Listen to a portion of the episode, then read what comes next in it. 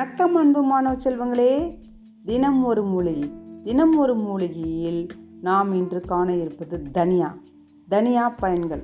கொத்தமல்லி செடியின் விதையே தனியா? இதனை மல்லி என்றும் சொல்லுவர். தனியா நமது சமையலில் நிரந்தரமாக உணவுடன் சேர்க்கும் பொருள்களில் முக்கிய அங்கமாக திகழும். மருத்துவ குணம் நிறைந்த நறுமணமிக்க பொருள் அது. இதன் பயனை அறிந்த நம் முன்னோர்கள் பல்வேறு வகைகளில் உணவில் சேர்த்து நோய் எதிர்ப்பு சக்தி பெற்று நோய் தொற்றையும் செரிமான பிரச்சனையும் தவிர்த்தனர். இதில் நார்ச்சத்து புரதச்சத்து உயிர்ச்சத்து C calcium potassium magnesium sodium போன்ற சத்துக்கள் உள்ளன. உணவு உள்ளன. உணவின் மூலமாக நோய்களை உண்டாக்கும் சால்மோ நெல்லா பாக்டீரியாவை அழித்து நம் உடலை பாதுகாக்கும்.